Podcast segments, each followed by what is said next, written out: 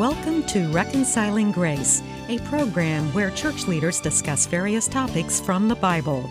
During the discussions, there may or may not always be agreement from every panel member on every point, but there is full agreement on the fact that the way to God the Father is through the reconciling grace of Jesus Christ.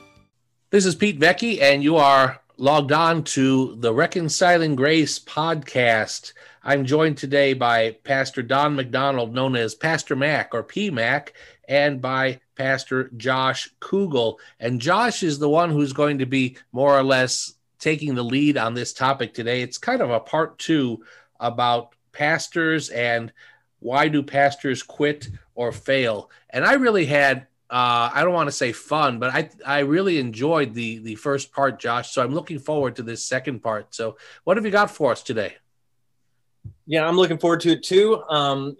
We'll start with, again, why do pastors, last time we talked about why pastors may quit, and it's not, most of the time, it's not a moral failing.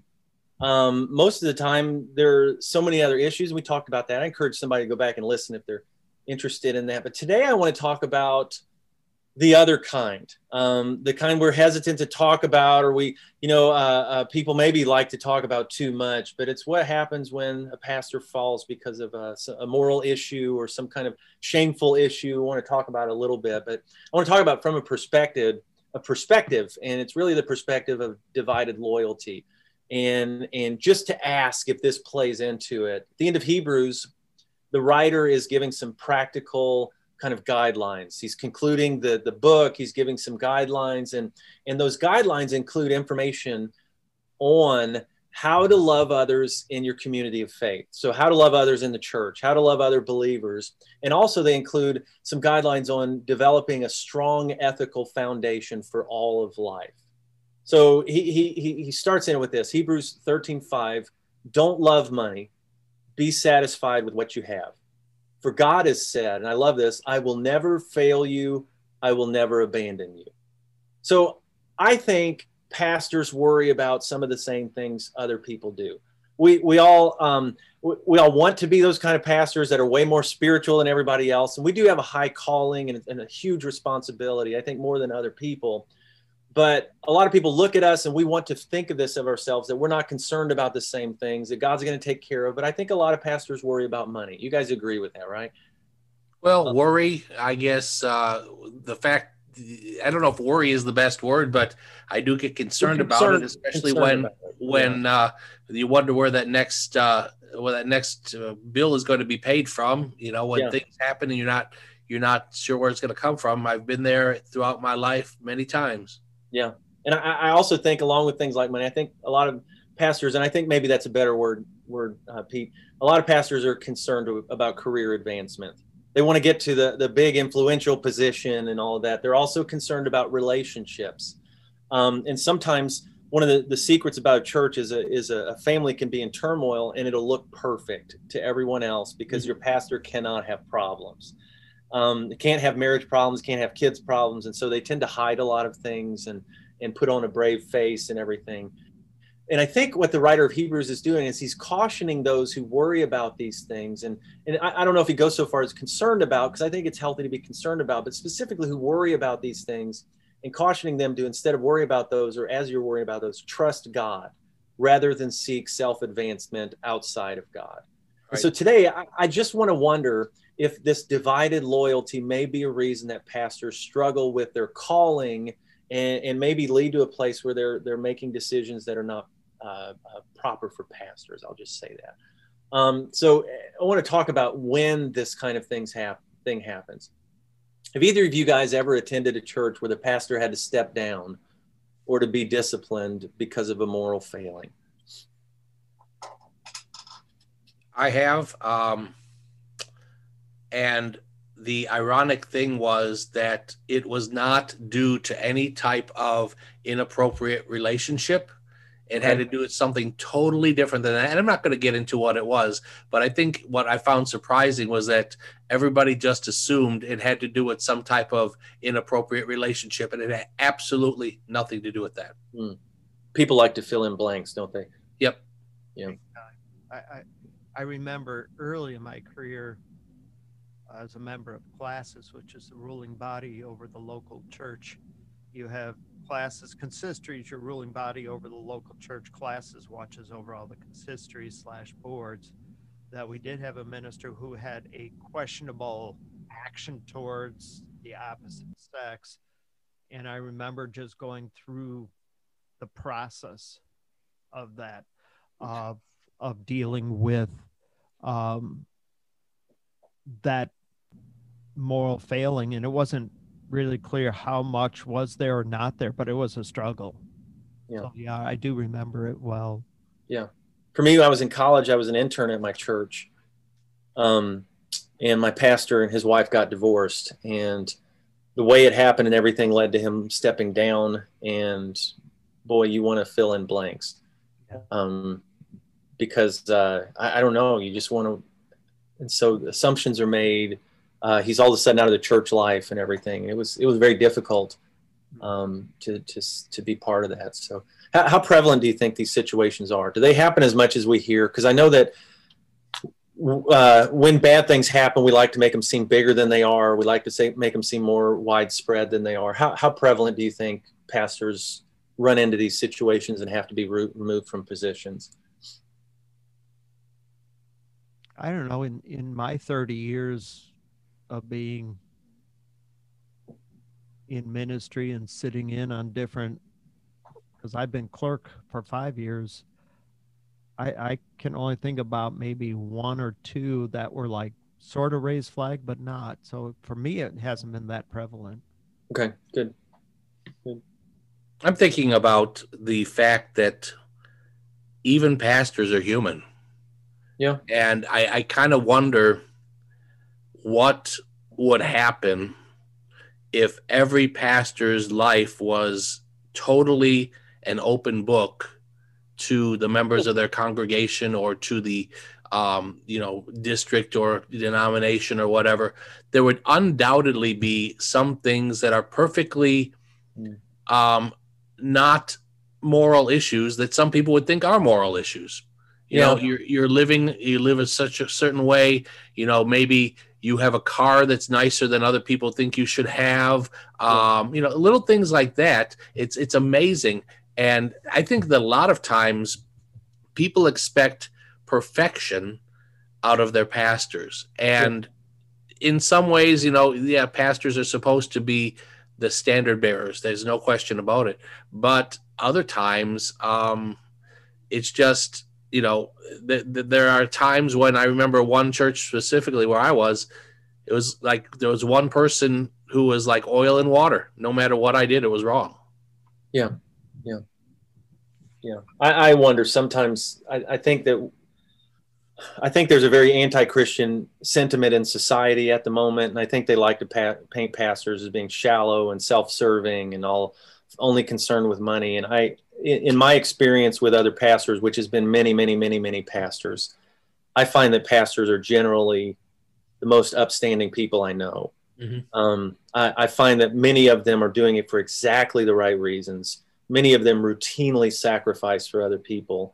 And it's a shame that for whatever reasons, whether it's taking down, something you disagree with or hurting something that you feel like is, I don't know, but it's a shame that people have targeted, I think, one of the most beautiful groups of people in our entire culture, which is pastors. Some of them have fallen. Some of them have done some really bad things. And maybe that's why. It's because those people who are called to such a high calling have done things that is not worthy of that calling. But I would say that the far greater percentage of pastors are the kind of people that I would trust with anything, that I'm so glad to call my friends and who are upstanding, good people. But, I would say to Pete, what you said is you go first and you share all your details first. Yeah, exactly. And I mean, and that's the point. No, I know. We are people though. That's the point that I'm getting at, because I don't care who you are. There are going to be things that you do or things that I do that are going to rub people the wrong way. I remember seeing one time I was visiting a district assembly within our denomination, but from a different district. And I was watching as the district superintendent was talking to somebody quietly. And it just looked like this guy was a draconian, you know. Oh, yeah. Like, this is the way it's going to be, you know, whatever. And it's like, is that really what a district superintendent's supposed to be like? You know, I remember walking into a parsonage, knocking at their door one time and seeing that the pastor was wearing in his own home what do you call it, T-shirt without the sleeves, a sleeveless T-shirt, and just walking around like that where people could see it from the outside. Is that what a pastor should be wearing? And I mean, I was young at that time before I was called. Pete, I had a friend of mine in our church up in Ohio whose dad was a pastor, and she told me that when he mowed the lawn, he mowed it in a tie because he didn't ever want to see this. Serious. He didn't ever want anybody in his church to see that he wasn't dressed up, even when, I mean, it's the most ridiculous standards we set for people, or even for ourselves, which he did for himself. But you know, what I keep coming back to and what I keep thinking about, even Paul had a thorn in the side. Yeah. Yeah. You know, he wasn't perfect. And when I came into Danforth, especially, I made it real clear. I ain't perfect. Yeah. I'm a child of an alcoholic. I'm child of divorce. You know, my family line, it is as bumpy can be. And yet I believe in grace, and I will show you what grace is about, and forgiveness and healing and redeeming love. And for the record, when my dad passed away, I ended up with a 24-foot Baja high-performance boat in the driveway. And they were quite gracious, by the way, especially something that a Chevy engine. And most of my people are Chevy lovers. So I was all right, considering I drive Fords. But Hey, let me ask. I've heard it said that the calling of a pastor is to die slowly. And it sounds kind of gloomy, but it's really not. What it really says is to die slowly to yourself. In the process of being a pastor, you die to yourself slowly. So do we struggle with, as we're pastors, do we struggle with laying aside our own desires and career dreams? I hope so. You hope we struggle with it? Yes, because I don't think that any of us fully realizes when we first come into ministry that there are things that we haven't, you know, come to grips with. You know, we believe in the Church of the Nazarene in entire sanctification. I believe I gave my entire life to Jesus Christ at a certain point in time, and he fully sanctified me. But I've had to grow in grace and grow in knowledge since then. And just about the time I think, hey, I got this, something else comes up. Yeah, yeah. And I'm on the other side. I'm totally depraved as a good Calvinist. So we're always battling, you know, and I don't think, when I counsel people, and I do a lot of life coaching on the side, as it were, I'm happy when you do have the struggle. It should be a natural part of the journey, because, you know, we live on the sin side of heaven right now. Yeah. Yeah. We're always in that battle. We're always in that. And I kept thinking, the old is gone, the new has come, that great Corinthians piece, you know, of writing that Paul did. And I think in my old age, I would say, if you're not struggling, then you're not growing. Yeah. Yeah. Let me ask you this.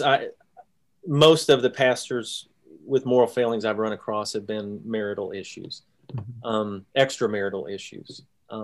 Why do pastors struggle with that? It's a two-way street. I think that Don knows more about this than I do. And I'm not saying that because Don is the issue, but because he's done so much counseling, you know, that's been such a big thing. But one of the things that I've seen, it's a two-way street, because I've seen where the pastor's spouse has been the one who has basically broken the covenant of marriage. And so, you know, it's not always the pastor, yet a pastor is blamed when the pastor doesn't have a perfect family. Yeah. Word is isolation. That, you know, sometimes what happens on both sides of the aisle, be it the preacher's wife or the pastor, is you've somehow become isolated from each other, you know, and the church is the one that sometimes creates that isolation. You give so much to the church that you forget you have other things around you, other people around you to care for and to nurture.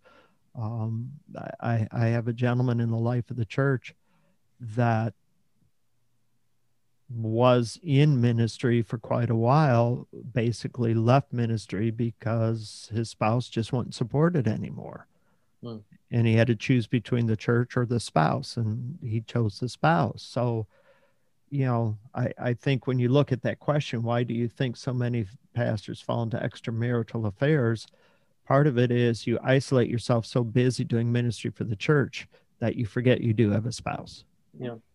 Yeah. And don't you think also, Don, that there is this aspect of pastors get so mentally and spiritually beaten up, and all of a sudden somebody looks at them mm-hmm. who appreciates them, who seems to, quote, get them, unquote. Right. And it just, again, they are human. Everybody needs this sense of wanting to be appreciated, wanting to be loved. And if a pastor is having struggles in their congregation, and especially if there's struggles going on between the pastor and spouse, it's just one of those things that can happen. That does not excuse it, but I'm just saying that's just the perfect setup for it. Right, right. I'm not disagreeing with that at all, Pete. Sure. I think it's on the money. You know, the question that comes to mind is, how intentional are you in maintaining your relationship with your wife, and how do you involve her in the process? Early, if I was giving a young minister any words of wisdom, it would be, make sure you sit down with your spouse and define their relationship to the church as a husband-wife first. Yeah. Because if you go into it blind, you're going to have unrealistic expectations. If you don't go in ahead of time with, this is who I'm going to be. My wife made it real clear to this church, and I'm surprised they took us as husband and wife. I am a teacher. I will be a teacher. This is who I am. And I thought, well, there went that call. And it was like, no, she's a professional woman. She, you know, comes in with, you know, her degree in special education. And actually the church was quite affirming, because more and more women are working outside the home. Yeah. But you have to go into it with a sense of definition, clear of what your relationship is between yourself and the church and all the above. Mm-hmm. I had a guy on Twitter the other day, found out I'm a pastor. It's not hard because it's part of my handle on Twitter and everything. And he said, he tried to nail me down. I was talking about a topic, and he tried to nail me down. He said, let's be honest, you do what you do for money, right? And in Twitter, you can only respond with so many words and everything. But what really hurts me as a pastor, most pastors, if you look at the average salary, are preaching for just above the poverty level. They're not making a ton of money. But then you have a few guys that are making millions and millions and millions of dollars, and some even flaunt their wealth as evidence of God's blessing. I'm speaking of one specific one who's on his way to becoming the first billionaire in ministry, and he sees it as God blessing him. And so we've got these two perspectives, and he's more popular, so people see us all under that light.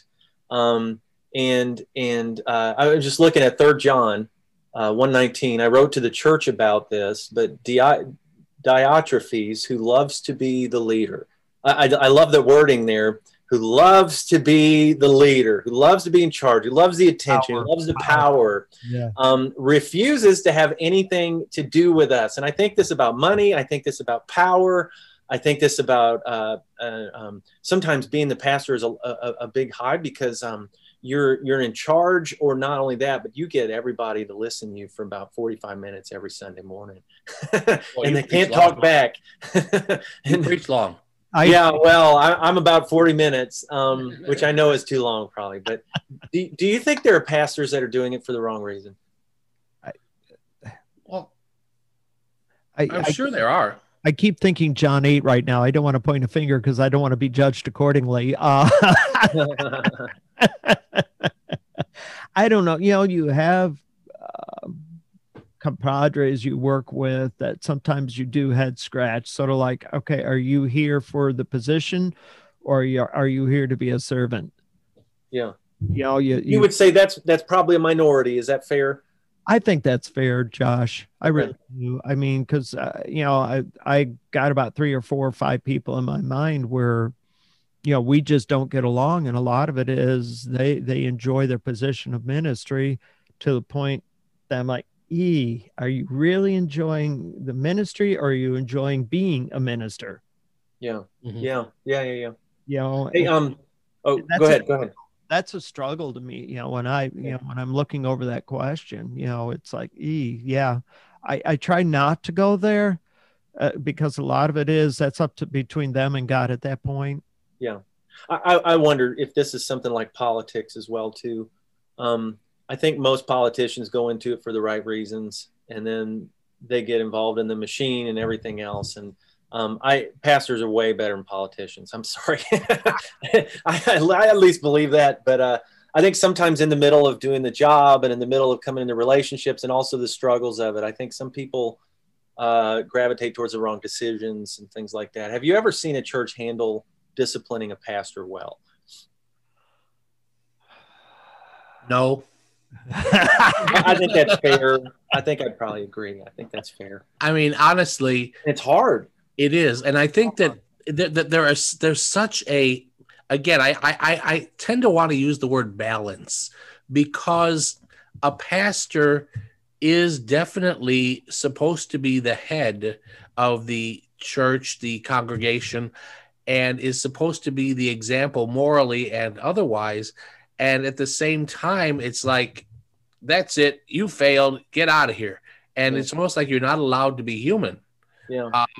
And that's in some ways unfortunate, because it's like, well, who makes the rules as to which is the unforgivable sin for a pastor? Yeah. You know, the Bible is full of sins as far as what you should and shouldn't do. Sometimes, though, it's like, you know, there's the old joke that says, where a pastor was in trouble, he says, oh, it's too bad that your wife didn't get killed instead of you divorcing her. Then you could have still been in the ministry or something, you know? And I mean, that's an old joke. It's a bad joke. Is. Not, it is, but it's... No, Pete. Can I edit that? Sure, why not? But put a disclaimer. Pete said it, not us. That's right. It is, and I mean, but I'm saying that in the way that some people look at it that way. Absolutely. That there are certain things that are worse for a pastor to do. You know, if a pastor gossips, I guess that's not a good thing. But if the people gossip about the pastor, I guess it's okay. Well, it's concern, Pete. You said that word earlier. Right. Yes, we're concerned. we do it in love. We share. Hey, we're going to talk about that a little bit more in this next section. But I think we can all agree that people need to be praying for pastors. And, sure. And pastors have a huge responsibility. They have a high calling. I think they'll be judged accordingly and all of that stuff. But also, I think we need to pray for pastors because they are not perfect. We've talked about that. And I think pastors struggle. And I think if Jesus was tempted, let's be honest, there's no pastor I've ever known that's anywhere close to Jesus. They're going to be tempted as well. And so I want to talk about what to do when a pastor struggles, when a pastor needs to be maybe disciplined or at least held to accountability. How should a church respond when their pastor fails? I think part of this, Josh, is polity. Because our church polities are so different across the board. Yeah. You know, because in the Reformed Church, you know, usually what would happen is your vice president of consistory / council will call, i.e. the clerk, stated clerk, and say, hey, listen, we got a big thing going on here. We need you as a classis, that ruling body over the local church, to come in and begin a process of confrontation and a process. Don, if this is one of the good times that to be in a denomination, you know, and I've heard that debate, Josh, well, and I think, you know, because I was schooled at Evangelical Free Church, so I know what congregational polity looks like too. So I have both in my head, and the strength of the denomination at that point is there are places in this church where I took huge risks, where I could get fired. And I got that understanding. And I think knowing I had a group of ministers over me allowed me to make that happen, that I didn't have to worry then about getting fired because I'm technically hired by the classes, by the local church. Sure. And so I think when I'm looking at the issue of moral failure within the life of the Reformed Church, you're right, Josh. That's the beauty of being in a denomination. You've got the process laid out. Yep. It's all clean in the BCO. I've done it, book of church order. I've worked through it a couple of times. And that's where having polity, I have to say, is right at that point. Sure. Let me ask real quick. This is just a short answer. Do you think it's a good idea, or that a pastor can be restored to ministry in the same church he was serving at following a major moral failure? E. Trust. Can it be re-earned? Yeah. I think it says a lot about a church that they would consider that. But man, well, Josh, go back to the other session we had. I was interviewed twice by Danforth. Yeah. And to get hired the second time, I learned very quickly, this is a church of grace. This is a church that I want to serve. Yeah. Yeah. So I think back to when Saul was caught by Samuel in sin. And this is about sacrifices and everything like that. Saul was less concerned that Samuel saw him in sin, that God saw him in sin, and more concerned with how it looked to the people he was ruling over, the people he was governing. And he talked Samuel into hiding his failure in front of the people and just going along with him for this sacrifice. When you've witnessed a pastor failing, and this could be in public or in a personal experience, when you've seen it in another church, you know, just through media or whatever, because we're all on Christian media and stuff. That's was the church more concerned about God, or was the church more concerned about the church health? Was the church more concerned about the pastor and his health? Or was the church more concerned about its reputation to its community and to other churches? And Pete, you said we don't do this well. Right. I don't know that I've ever really considered it before doing this podcast today about those four different answers. But I think that the biggest tendency is to ask about the church's reputation. Mm, okay. That just seems where it is right now. Yeah. There's very little concern overall. I'm not saying there's none, but there's very little concern overall about the well-being of the pastor. Yeah, I've seen pastors just kicked to the curb. Whatever.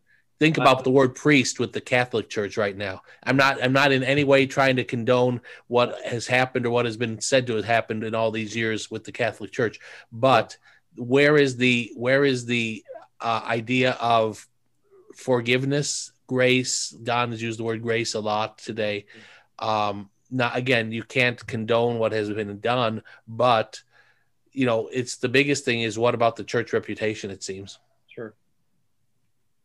Yeah, I think when I've seen it, the concern has been about God. I think people do ask the right questions, but the practical way it's acted out seems to be more about church health in the way I've seen it. I think reputation to the community, but I think just making sure everybody keeps coming, making sure everybody's still, you know, okay with everything and that kind of thing. And I have a friend of mine who was removed from a physician, and it was not a moral failing, but it was seen as one.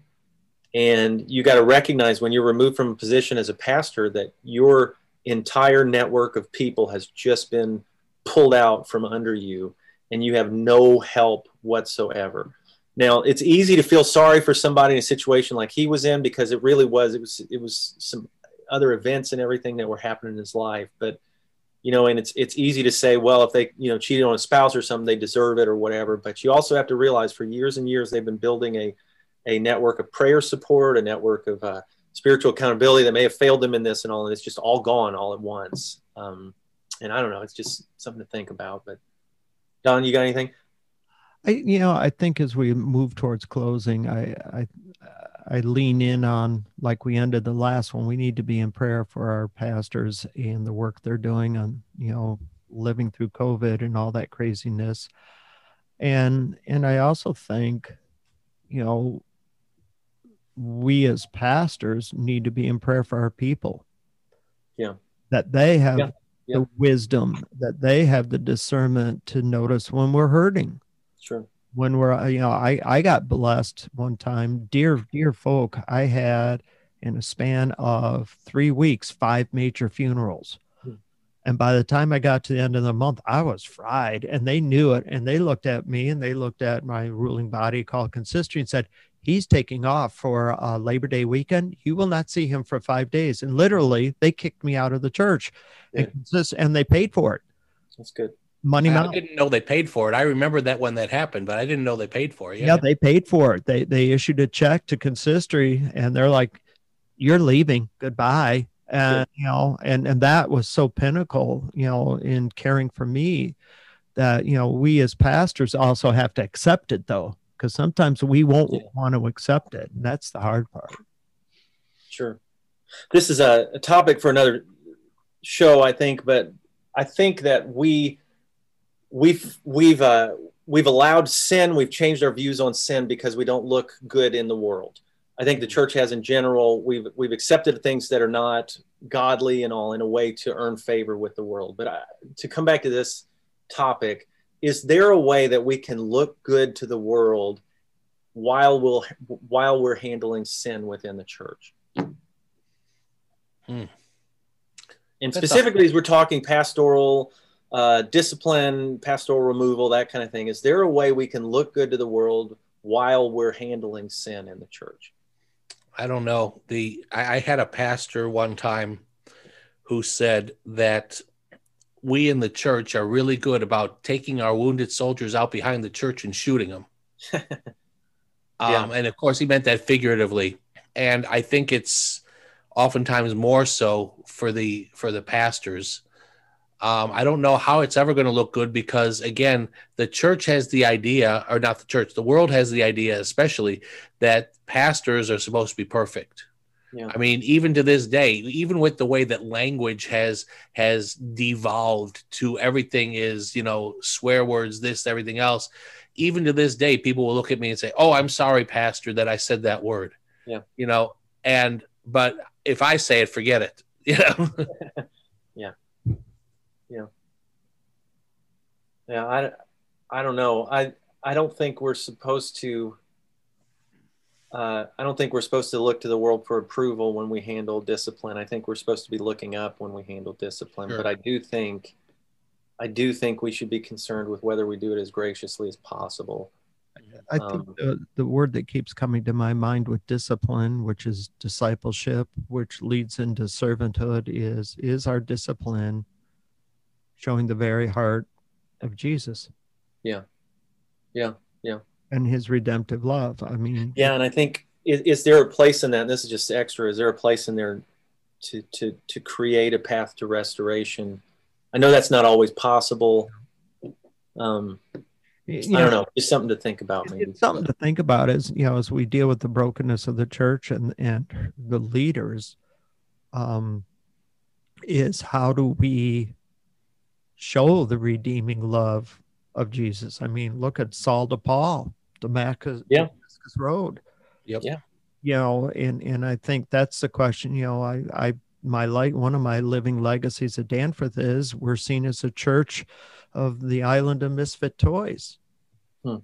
Why? Because we know we're not perfect. We know we're wounded. We know we need that presence of God. And that's just as important for the preacher to have as it is for, you know, the person. Sure. Hey, real quick, last question. I think we make pastors into idols. And I think it's just a fair statement. Obviously we make them into celebrities. If you look at some of the latest pastors that have struggled nationally, one was the guy from Hillsong. And I think he lived as best friends with Justin Bieber and a bunch of other people. He dressed in very fancy things. And he obviously lived a life that was a celebrity kind of life. We buy their books by the millions and all this kind of stuff. And it makes sense that we do this because we have such a problem in America with consumer Christianity, with people looking for the next best thing and finding, you know, the way to be most fulfilled in church and everything. And so we do that. We make pastors into idols or celebrities, and then it rocks our world when they fall because they're so important to us. So we put them up on such a pedestal. How can we avoid doing this, but at the same time still believe in our pastor and submit to that pastor?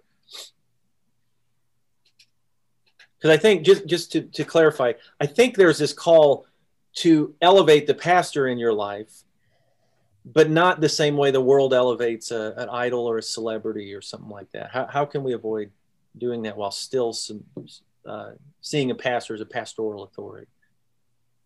I think you need to pray for them, first of all. That's the key.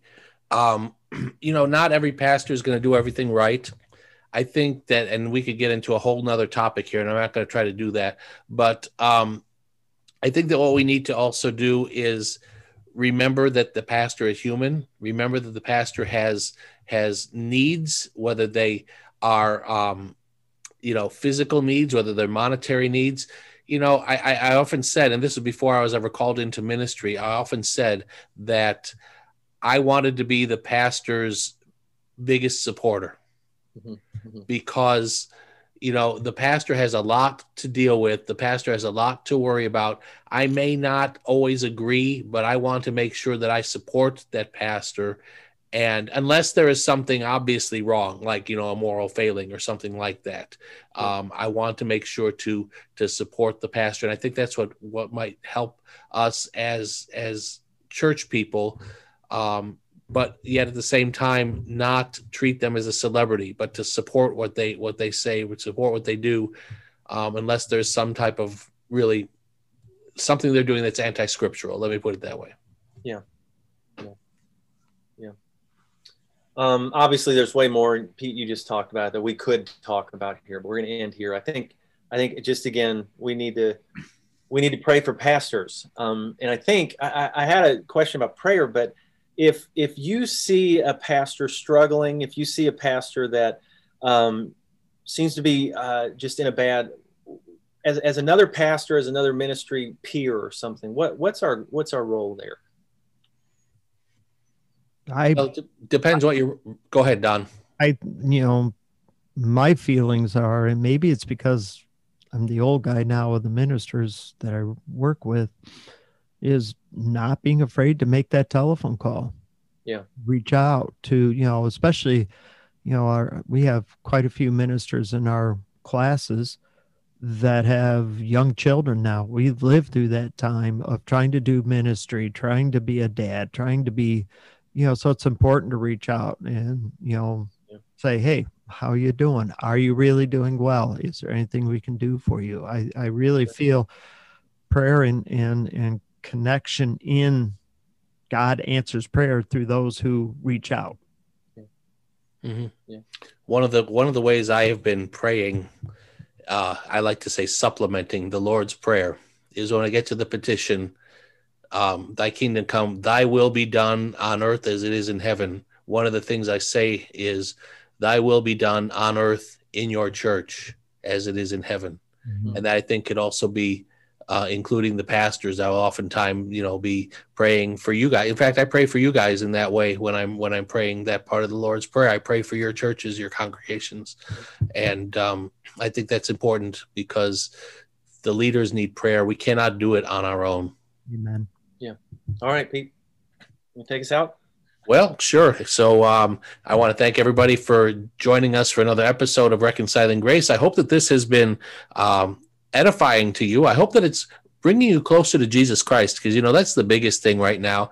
And I hope that if you've heard anything about this, know that your pastor is human. Your pastors, if you have a bigger church, are human, and that what we really want most from you all is your prayers, because we truly do want to be doing God's will in our lives and in the lives of the church. So thanks for joining us. Hopefully we'll see you again next time.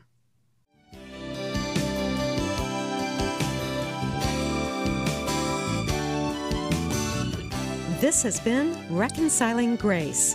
If you have a comment or a question for our panel, or if you would like to invite one or more of our panelists to share with your church or group, please send an email to rg@faithandfriendsradio.com. And thank you for listening to Reconciling Grace.